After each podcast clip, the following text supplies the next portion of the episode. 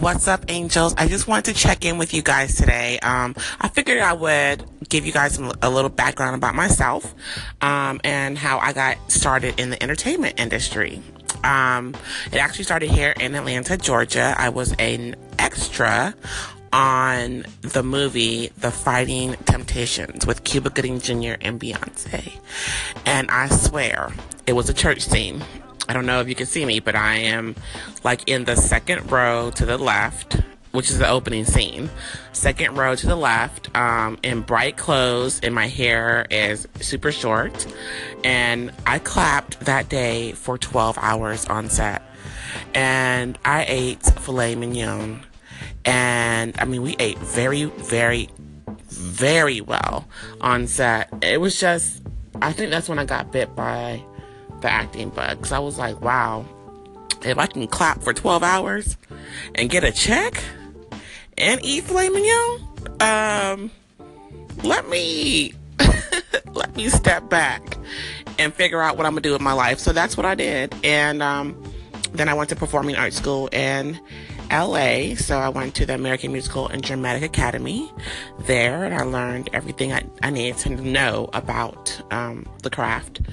I mean, you're not going to learn everything in 2 years, but I learned the basics, and that's kind of where I'm at today. So, yeah. Then I was on a web series. I've been on Telemundo. I was on Caso Cerrado. And it's been a journey, but I wouldn't change anything for the world. So that's a little bit about my acting. Chime in, call in, ask me questions. So those last two songs you heard, Gone Too Soon and Blue Skies, were two songs that were featured on my first film. So I'm gonna go ahead and I'm gonna link the film in the description, and hopefully it works. You guys get to see it. It's a 5-minute film. So I hope you guys like it. Let's talk about it. What do you guys think? Like, did you figure it out? The whole genre was a murder mystery, and we actually filmed it in 2 days. So we wrote it, produced it, directed it, everything, acted in it, filmed it, everything in 2 days. So let me know what you guys think. Holla.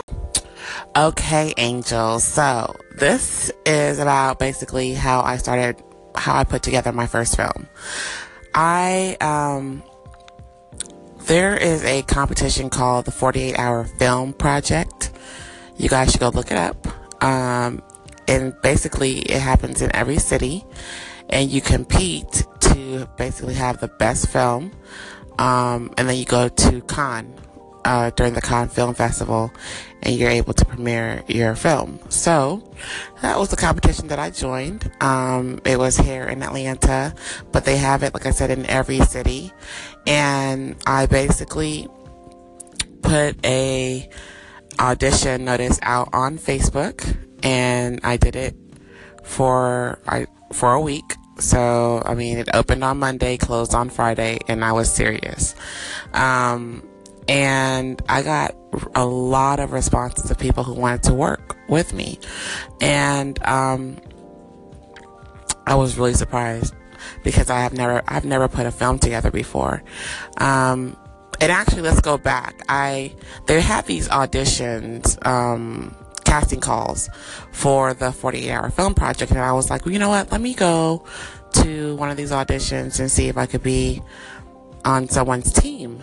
And when I got there, the lady was like, okay, so you're going to be, so what's the name of your team? I was like, well, I don't know, because I actually am here to audition. And she was like, are you sure you want to audition? Or are you sure you don't want to be like a team leader? Like, you don't want to be the director?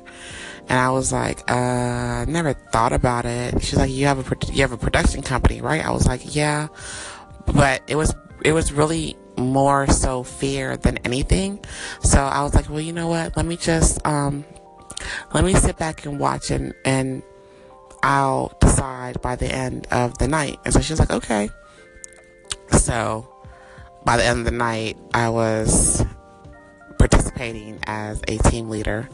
And I was scared crazy because I had not even really planned for it. It was like a month out before the film was to begin. And let me tell you about this competition. So you're not to be able, the only thing that you can do is secure your location, and that's it, and your team. So you can't pre-write the script. You can't come up with any like any topics, any scenarios. You can't come up with anything, like no music. I mean, you can have like music releases from artists, but you can't, like, you just can't plan the actual shooting of the movie. So, and then you don't even know what the movie's going to be about. Like, you literally pick it out of the hat, and that begins your 48 hours. So we all met at this offsite location, and it was like a rabbit in a hat. I picked road mystery, so road movie mystery, which was amazing. And we wrote the script, we wrote, produced everything within 48 hours, like literally. We got the film in like 2 minutes before they closed the doors. Like, we were rendering the film inside of the vehicle. So yeah. Anyways, long story short, I was able to secure sponsors. So we had our coffee sponsors. We had a chef on set. Like, it was really a really nice experience, and a lot of people came up to me at the end of the shoot and they were like, this is the best set experience I've ever had. And that means more to me than anything, because to be on a set and to have people who don't know what they're doing, or it be unprofessional, or it's sad, because you're dedicating your time, you're almost getting paid nothing, or sometimes you are getting paid nothing, and all you want is decent food and decent people. So at the end of the day, and I did this on a zero budget, no budget, like at all. I had everything donated to me, and I mean, I use my background in marketing and writing to request the things that I needed. So you can never say you can't do something, because you can. It's within you. You just have to find the resources. And that's it, guys. Bye. What's going on, angels? It's your girl, Angie Ray. I hope you guys are having a great afternoon. I definitely am. So, I wanted to take this segment to let you guys know why I celebrate other people. Even people I don't even know. I always appreciate, I've been doing it for years too. I always celebrate other people because I feel like there's not a lot of people out there doing that. And every single time I've celebrated someone, God has blessed me. And so I still want God to bless me. So I keep showing out love. That's it. Case in point, in order to be a professional or be recognized as a professional performer in the acting world, there's a entity called the Screen Actors Guild, or SAG for short. And in order to join SAG, which is a union, they present difficult hoops for you to jump through, almost impossible. And I won't go into details here, but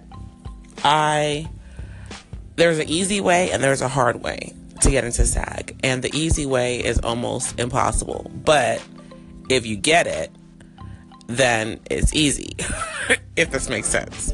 So one day I was working on a mini series, and I really just enjoyed the energy on set. I really just enjoyed everyone there. And I wasn't even doing anything but background. I mean, all I was doing was being an extra. And I went on social media and I was supporting the miniseries. It's called The Unwritten Rules. And I did that without anyone asking me, okay? And I just felt like more people needed to hear about this miniseries, so I just started promoting her, and she didn't ask me to or anything. Well, a couple months go by, and she sends me an email, and she's like, "Hey, you have been showing me so much love I want to do something for you. I'm going to go ahead and Taft Hartley you in to the union. So I'm going to write a part for you. I need you to come in and be this character called Marilyn. And so I was like, you're going to write a what? You're going to write a part for me?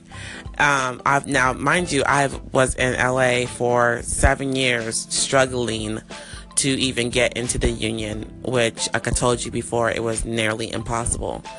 So this lady who I barely know, because I was showing love to her, decided to show love back to me, and she Taft Hartley'd me in, which is basically in a short form, if a producer feels like there's not another actor out there to do or play the part, they will pay a penalty to the Screen Actors Guild in order for you to become this character that they want, which is called a Taft Hartley. And major productions, they do it. Major productions do it.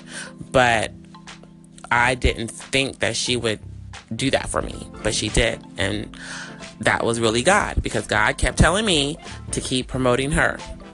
So if God is telling you to do something for someone, or your higher power is telling you to do something for someone, just do it, because you never know, that it might be a blessing in disguise. So that's my little feel-good story. I hope you guys liked it. That's a little bit about me. So yes, now I'm SAG eligible for life until I join the union. But it's the very thing that I need to be recognized as a professional actor. And that's that. So, all right, guys. Bye.